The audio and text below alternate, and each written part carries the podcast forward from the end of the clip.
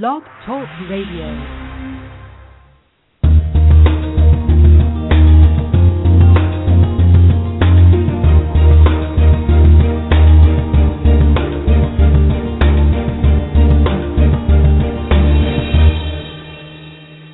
Hello, everyone, and welcome to a special edition of the Inclusive Class podcast here on Blog Talk Radio.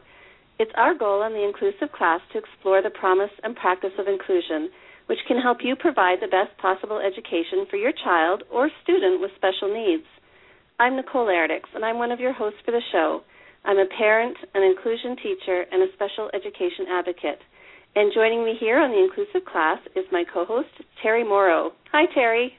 Hi, Nicole, and welcome to all our listeners. I am Terri Mauro. I'm the author of 50 Ways to Support Your Child's Special Education, and I write about special needs for About.com at specialchildren.about.com. I'd like to mention to anybody out there listening to us live that we're not taking phone calls, but the chat room will be open. If you'd like to stop in and suggest a question, I'll try to work it in if we have time. Uh, it's very unusual for us to be doing this on an evening and on a Thursday. Usually we come to you on Friday mornings at 9 a.m., as we will again tomorrow. So it's a little different today. I'm sitting cooped up in my back bedroom because my kids are home and my husband is home and I don't have the run of the house. I don't have my coffee next to me, so I will try not to push the wrong button and hang up the show. But uh, in the meantime, we're very happy to be here tonight with our special guest. Exactly. And um, as you mentioned, it is a special edition, and we have a very special guest, Dr. Michele Borba, joining us to talk about ways that we can create caring and compassionate classrooms, which is definitely one of the foundations of inclusive education. And as her website describes her, Dr. Borba is an internationally recognized author, speaker, and educator on parenting, character education, and bullying prevention and her work aims to help strengthen children's character and resilience, reduce peer cruelty, and create compassionate, just learning cultures. And I can certainly attest to that to the success of Dr. Borba's strategies and, and her advice because as a classroom teacher for many years, I've used Dr. Borba's books to help guide my practice and uh, help provide inclusive classrooms for my kids uh, for for well over a decade. So Dr. Borba has a lot of experience, and we're so happy and honored that she is here with us today. Welcome, Michele. How are you?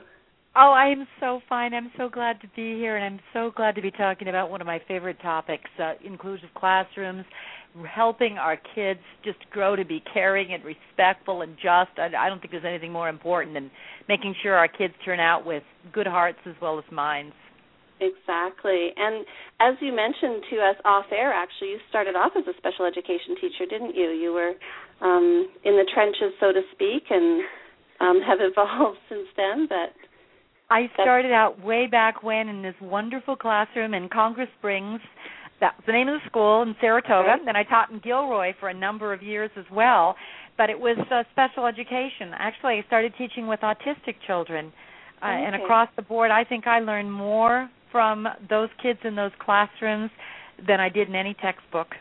oh yeah, easily. You know, when you're in there and getting that real life experience and applying it, I mean, and, and also lots of joy too, right? That you don't oh, read about. Oh, tremendous in- amount of oh, tremendous! And I Yeah. I think one of the things that's so so things about a teacher is you still carry around photographs of some of those kids till your dying day. You'll never forget Yeah. them. They just become such a part of your heart. Of course, there's also some mothers you never forget either. Exactly. For various but reasons. Boy, those kids were just absolutely glorious. yeah, it's those parents. That's a whole other show. Yeah. no, I, I couldn't agree with you more. I think um, inclusive classrooms are just, you know, really uh, one of a kind, and you know, are definitely uh, in, include all children and benefit all children. And you know, but I think you know what I hear from a lot of teachers and, and talking to teachers. Uh, you know, with the curriculum that we have these days and the high stakes testing and just the busyness of meeting all these milestones and um, goals, how can and uh, first of all, why is it important for teachers to try and also include building student character and tolerance? Um, why is it important for them to address that in addition to all this curriculum and material and subject stuff? I, I think what we really need to do is push the pause button because we've gotten ourselves into such an era of no child left untested that we're we're seeing this rise of anxiety in our kids. we're putting so much emphasis on a, on that child's uh, curriculum content that we're really forgetting the big picture, and that is a child who walks out of our classrooms into life that does have that heart as well as mind. I I think one of the most interesting schools. I was up in Winnipeg, and it was a group of teachers who sat at high school and said, mm-hmm. "We need to really have a courageous conversation of what does the grad at graduation really look like." Besides right. having that those, those obviously the piece of curriculum content and academic achievement, but what are the traits and the virtues that child would have? And what they did is they sat and brainstormed, came up with six that they thought were important, and there's no right or wrong six. But mm-hmm. what they did is find simple little ways to that would be your next question weave it in. I think mm-hmm. we don't need a character education lesson. Now it's ten o'clock. Let's talk character until eleven. Mm-hmm. It's kind of like as ludicrous as talking discipline from one to two. But if exactly. we find simple little ways to weave it in, hey, you were punctual. Thank you for showing up. Oh, that was the way to be respectful uh, the curriculum of your wonderful children's literature selections that are so glorious, but just intentionally start tuning those up a notch. What we can do is make sure we do get character embedded into our curriculum as well. So then they're also coming out not just children that are intelligent and goal driven, but they're also their morals, their characters, their virtues, yeah. um, well rounded individuals.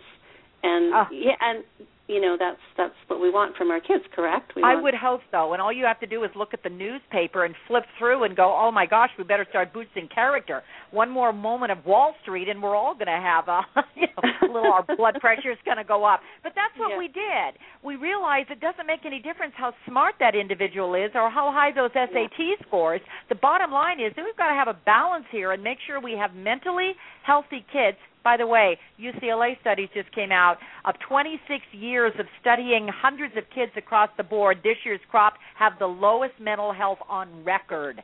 So oh, that should be goodness. enough to scare the pants off of us as well. Wow.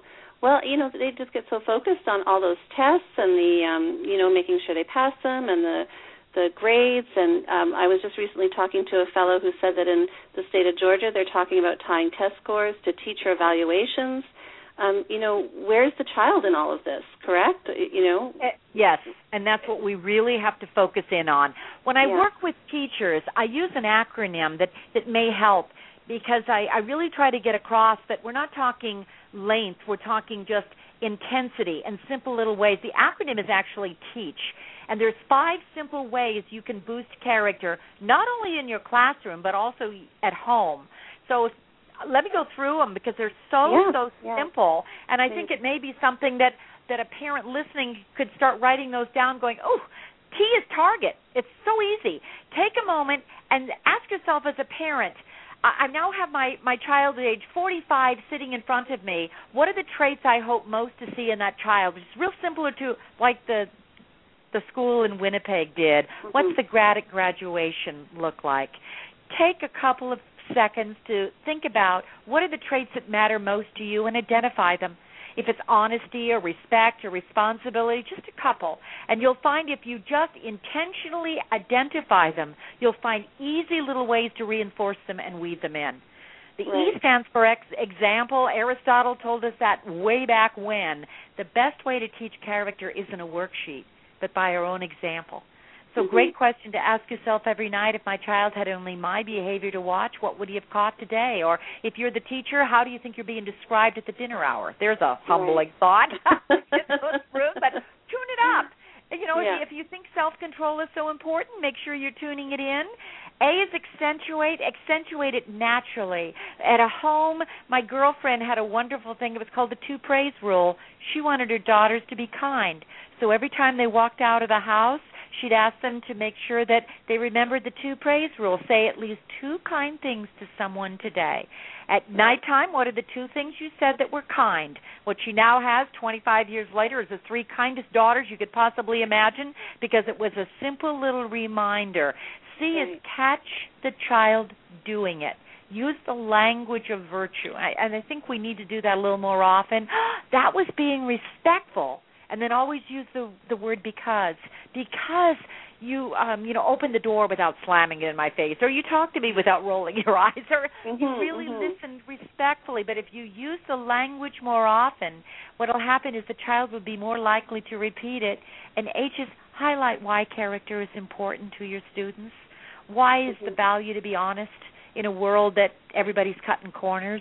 They need to hear your reasoning and they're more likely to to really adopt your values because they do admire you as a teacher and true. Exactly, exactly. And I think, you know, when you have those sort of tools to, you know, provide uh, for your your child or your student, then that's a very preventative approach um, towards avoiding disruptive and disrupt, you know, disrespectful behavior. Um, would that sort of, you know, cut a lot of that off?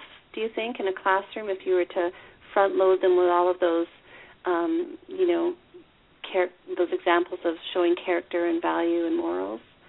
Yeah, well, you know, I think we all know that one, and that is that good old wonderful school climate that when we intentionally say in this school we stand for respect, or in this home we stand for kindness, what'll happen is if that really becomes your mantra, those fit your rules, those fit your daily behaviors, children are far more likely to catch it and adopt it. And second of all, it's so far easier to prevent that cycle of defeat, mm-hmm. to prevent us having to step in and catch the disrespectful behavior in term instead of always reinforcing the respectful. Oh, it's just absolutely glorious. Yeah, yeah. I, I really like what you say about uh, catching the child doing good. I feel like that's a really useful technique for kids with special needs. So as I'm, I'm listening to this conversation and thinking of it in terms of, of my son who has some behavioral disabilities and how difficult some of these things are for him. He's a sweetheart, he's a good guy, but something like respect is an extremely abstract concept and mm-hmm. something like honesty or you know for a kid who has cause and effect thinking problems who doesn't always know what the truth is he's constantly getting tagged for having lied about something when he really was just saying the first thing that came into his head or the thing that he thought the adult wanted to yeah. hear. I think that sometimes our kids, especially as they get older, they get scapegoated by zero tolerance policies and by, you know, people who are taking character education in the wrong way mm-hmm. um, because they're not necessarily able to do that. But if you can catch them when they're doing it right so that they have kind of an example rather than just always being saying, "Stop lying, you're being disrespectful, stop doing this, stop doing that, go to the principal." You know, yeah. um, it's uh, it, it would be really helpful if more teachers could do that, and paraprofessionals and administrators, and so um, much easier. I think I, I'm going to butt in a minute here because I'm just nodding my head and you can't see it. I think a big mistake we do is we we think that character education is putting a definition up on a poster. And right. that doesn't help yeah. anybody. Absolutely not. The best way to teach character is don't teach it as a noun, but teach it as a verb. Showing mm-hmm. kids exactly what it looks like, especially a special needs child.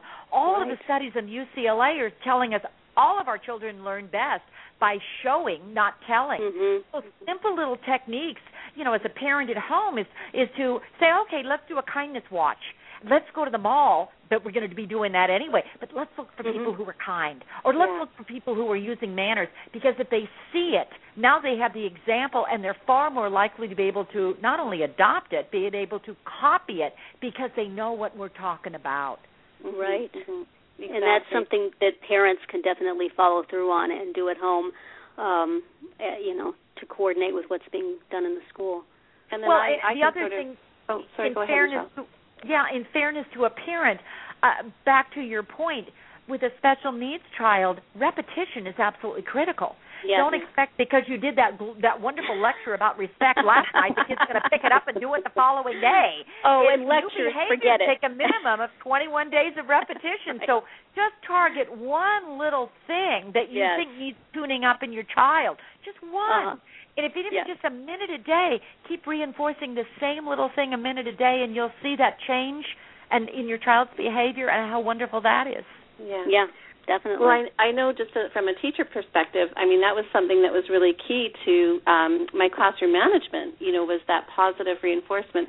oh, I like how quietly this classroom is sitting. I like how hard, or you know, not how hard they're working that because that was a bit esoteric, but you know, I like how your eyes are on your paper. I like how your pencils are moving. you know, it was very, uh, very specific, but very, um, you know, a lot of praise and a lot of um, picking out, you know, the, the good behavior so that other children can see that being modeled, and mm-hmm. um, you know, that went a long way to to preventing some of those behaviors that you didn't want to see in the oh. kids. So the yeah. specific the words we say do have power and every mm-hmm. one of those examples was so glorious because you were being so specific and our kids mm-hmm. do want to please us and they do want mm-hmm. to have being caught doing right but i always tell parents remember to use the word because in your praise it'll take yeah. it up a notch and your child Mm-hmm. will be more likely to repeat it because he knows exactly what he did right yeah, not just yeah. good job but good job that you were respectful because this is what you did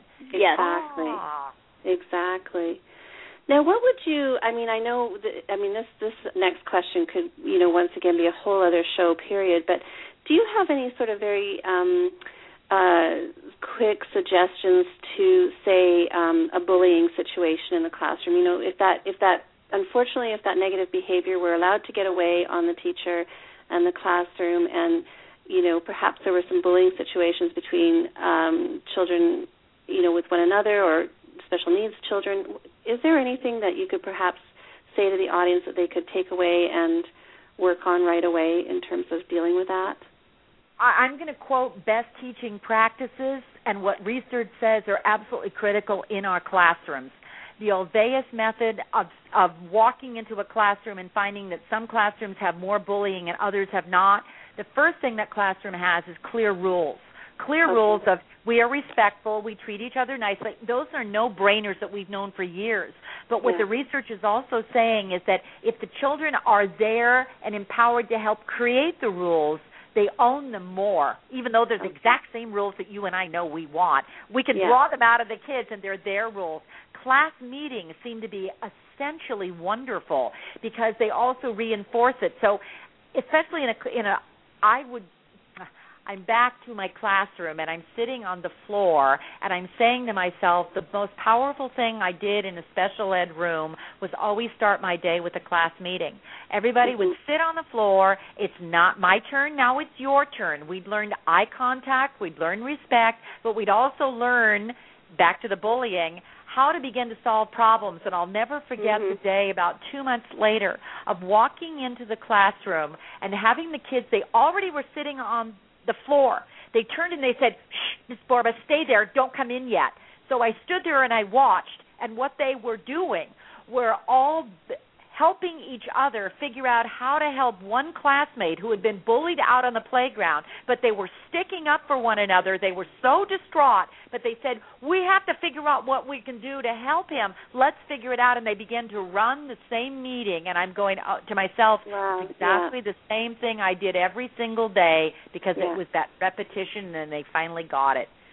So you're modeling it too, right? You're, you're modeling it. Problem solving seems to be essential too. They did mm-hmm. a fabulous research where they found that children who are most likely to be victimized and children who are actually most likely to be the bully, both of them seem to lack problem solving capability. So let's mm. not be so quick to rob our kids of telling them what to do, but anytime there is a problem, oh, sit down, let's think of one more thing you could have done next time. Now let's tell your your friend what the problem is that doesn't mean that you're going to be able to solve the problem with bullying that way, but it may be a solution so the child is less likely to get himself into a bully scenario later on. Yeah. Right. And it's again, you know, the adults leading by doing. Uh quite often you see classrooms in which the teacher is kind of a bully and uh yes. you know we hear these terrible stories about uh, kids being restrained improperly and and Gosh, yeah. it seems like there's a whole generation of of teachers many of whom never learned how to resolve problems and and how to not bully people who are weaker than them and um for for teachers to have respect for their students as much as they want the students to have respect for them. I mean, you didn't barge mm-hmm. into the classroom and said, "You guys don't get to talk to somebody with some about something without me." You respected yeah. that they were trying to solve the problem, and uh, that's something that I think, and it's certainly good for parents to learn too. If, if we can show our kids respect, as well as expect them to respect us. Well, and, use Exactly, non-bullying disciplinary techniques that the the basis of all bullying is always a relationship problem. It's Yeah. relational by nature, and it's always Yeah. disrespectful. But it's to the level. It's also cold-blooded, intentional cruelty. Mhm. They've done Mhm. fascinating work with special ed children, though, and a couple of things come to mind. At University of Toronto, I think is a gold mine to know this one. They Hmm. did hours and hours of videotapes of watching our kids out on playgrounds, and then they rewound the tapes and they watched, and with seconds they could figure out which child is most likely to be victimized. And it was Mhm. nothing that the child said; it was how they stood. Children who Mm. have their head held down and are most likely to be picked on because they have wimpier body language and they look more vulnerable. Hmm. So Mhm. one simple little technique all year long in an inclusive classroom is to tell your children to always look at the color of the talker's eyes. Not only does it. boost empathy and communication skills, but by just putting your head up, it actually makes your whole body look more confident, and that's the first step to bully proofing your child. Hmm. For a child who's an autistic child, that's going to be a tough scenario. So I'd always tell them, look at the bridge of the kid's nose. He Right, won't know right. the difference, and they practice looking a little bit further up, but it actually helped their whole body language to look stronger. So their entire are- body straightens up. That's Right. Your whole body does just by holding your head up. That's the first step, and then we can begin to teach our children just beginning assertive skills. I, I use CALM, C A L M. The first thing is when you're when you are bullied, know that what a bully's looking for is a reaction. And our hypersensitive kids are going to cry. University of Mhm. Finland is doing phenomenal work on helping children who have special needs uh, learn how to switch on and switch off their upset face. Which is an Mm. amazing. They're actually helping them train by feeling the muscle or putting a big steel cape around you like Superman. So when somebody tries to say something to you, it can't get to you. The that that mean thing just bops right off of you. Mhm, Amazingly, mhm. it helps that child. A is assert yourself by I don't deserve this or um, uh, cut it out or I'm history, I'm out of here. Some kind of a Mhm. comeback line that a child could say. L is look the child in the eye. Holding your head up straight actually makes your whole body look more comfortable and Mhm. confident. And M is make your voice sound firm and strong like you mean it. Cut it out or cut it out. Which one do Yeah. you think a bully's going to listen to? So Yeah. you practice those four and you put them together. It'll take a while, but it actually helps a child be less likely to be picked on on that playground. Yeah. Wow. Great information. Are there some other things you can suggest that parents can do to uh, help their kids be successful in school? Well, I think the most important one on that one is get to those parent conferences. Yeah, Yep. definitely. I endorse that's that. Step one, because you want to be an ally with the teacher. May is here we are, it's summer's already coming up. And the most important question you can ask the teacher right now, what can I be reviewing during the summer so there's not that Mhm. horrible backslide? Right. Obviously, books are absolutely critical, but you want to get on the same page with that teacher and keep reviewing. Not that it's going to be a horrific concept all summer long with this, but keep on so that you're reviewing. That would be the first thing. And Mhm. remember that your child's attention span is is very short. I swear the the best invention that a parent owns is an is an oven timer. Sit until the uh, the timer goes off, then you can stand Right. up and take yourself a break. Now go back because we now know, by the way, that it, ADD kids sitting too long actually farms out their brain power. They can't think, and very often they have to move. So figure Mhm. out what helps your child learn and go with that, not how you learned. yeah. That's a very Well, I good think of the oven timer because uh, I bought my daughter um an egg timer, and Ah. I would walk away and she would manipulate it. I would set it to Back and ten forth, minutes, back and and I'd come. forth. I'd come back Wow. and it would be down to three. so an oven timer is probably a little bit more central and you can see it easier. but anyway, sorry to interrupt there, Terri. Go ahead. yeah, I'm just thinking about how my my son hates to have timers set. He would just rather, you know, he'll say, "I'll do it in five minutes," and if I say, "Well, I'll set the timer," and then we'll know when five minutes is, and you can go back to do it. It's like, "No, no, no, I'll do it now. I'll do it now." So somewhere along the line, he he, he uh, got timer anxiety. Yeah. From- definitely, you know, being involved in the school, going to the conference, I'm always amazed at how few parents take the opportunity to do that and to get that information from the teachers. Um, you know, it's such a valuable thing, and to volunteer in the school as much as you can and uh, make yourself a part of that. I think a lot of times parents of kids with special needs are either intimidated by the school or yes. they're just stretched too thin, but uh, you really can't leave that piece of it out. Well, a simple tip on going to the conference because I have found many parents say they are intimidated at the conference or they get mm-hmm. there, they sit down and then they forget what the heck to ask. So I always say yeah. get yourself a 3 by 5 card before you walk into that conference, write down the three most important things you yes. need know to help mm-hmm. your child learn better before you walk out the door. Don't yeah. just ask, by the way, what's he doing wrong, but what are the strengths he has? How are you seeing he's learning? How does he best respond? Because if you ask those kind of questions, particularly from a teacher who's watching him all day long in a learning scenario, it'll mm-hmm. give you some clues on how to help him with the homework, how to how to boost those buffer those frustrations so they're minimized right. and you can get on the same page together ask mm-hmm. most importantly how does he learn best what's the best tip is he a child that's going to want to take a yellow marker and mark you know, I always say to the child, take your yellow marker and put sunshine on the paper. That's the most important thing you want to remember. Aww, or if there's right. too much on a page and they're just overwhelmed, then you chunk it. Take the page right. and just put it in half or put it in 4s mm-hmm. and just do the first row or the first problem. Yay, you did it. Now let's do the second one so they don't see the whole thing and just want to give up. Yeah. Yeah. Yeah, exactly. that's great. Yeah. Um, and and also, I would say if you've found something that works at home, let the teacher know about that. Or if you've had a success, or if your child has talked about something that happened at school at home in a happy way, teachers like to hear that too, and that can kind of form a good relationship everybody needs to have good things said. And the yeah. more we can get on the same page together, this mm-hmm. is what worked for me. Oh, what's working there for you? What's one little thing that we can do together, tracking yes. the behavior so it's not all those bad behaviors, but the right. one little behavior at a time that we're going to work on to see improvement so we don't have yeah. such a discouraged child. Yeah, yeah, definitely. Well, we're I can't believe we're ticking down to the end of our half hour here. That went incredibly fast. But uh, can you tell uh, our audience where they can find more information about your work and your books? Uh, my my website is micheleborba.com. I'm a one L girl, so it's M I C H E L E B O R B A, Michele Borba. There are literally uh, the last time I checked, almost 450 articles on there. Wow. Just check in the category from learning to school success to bullying. I just put I think over 43 articles on bully proofing kids Ooh. as well. Uh, Twitter is Michele Borba. I try to send out just tips and techniques or or good websites and articles, late breaking news, you know, a few times every day for parents Yeah. as well. Yeah. And I see those. Yeah, they're great.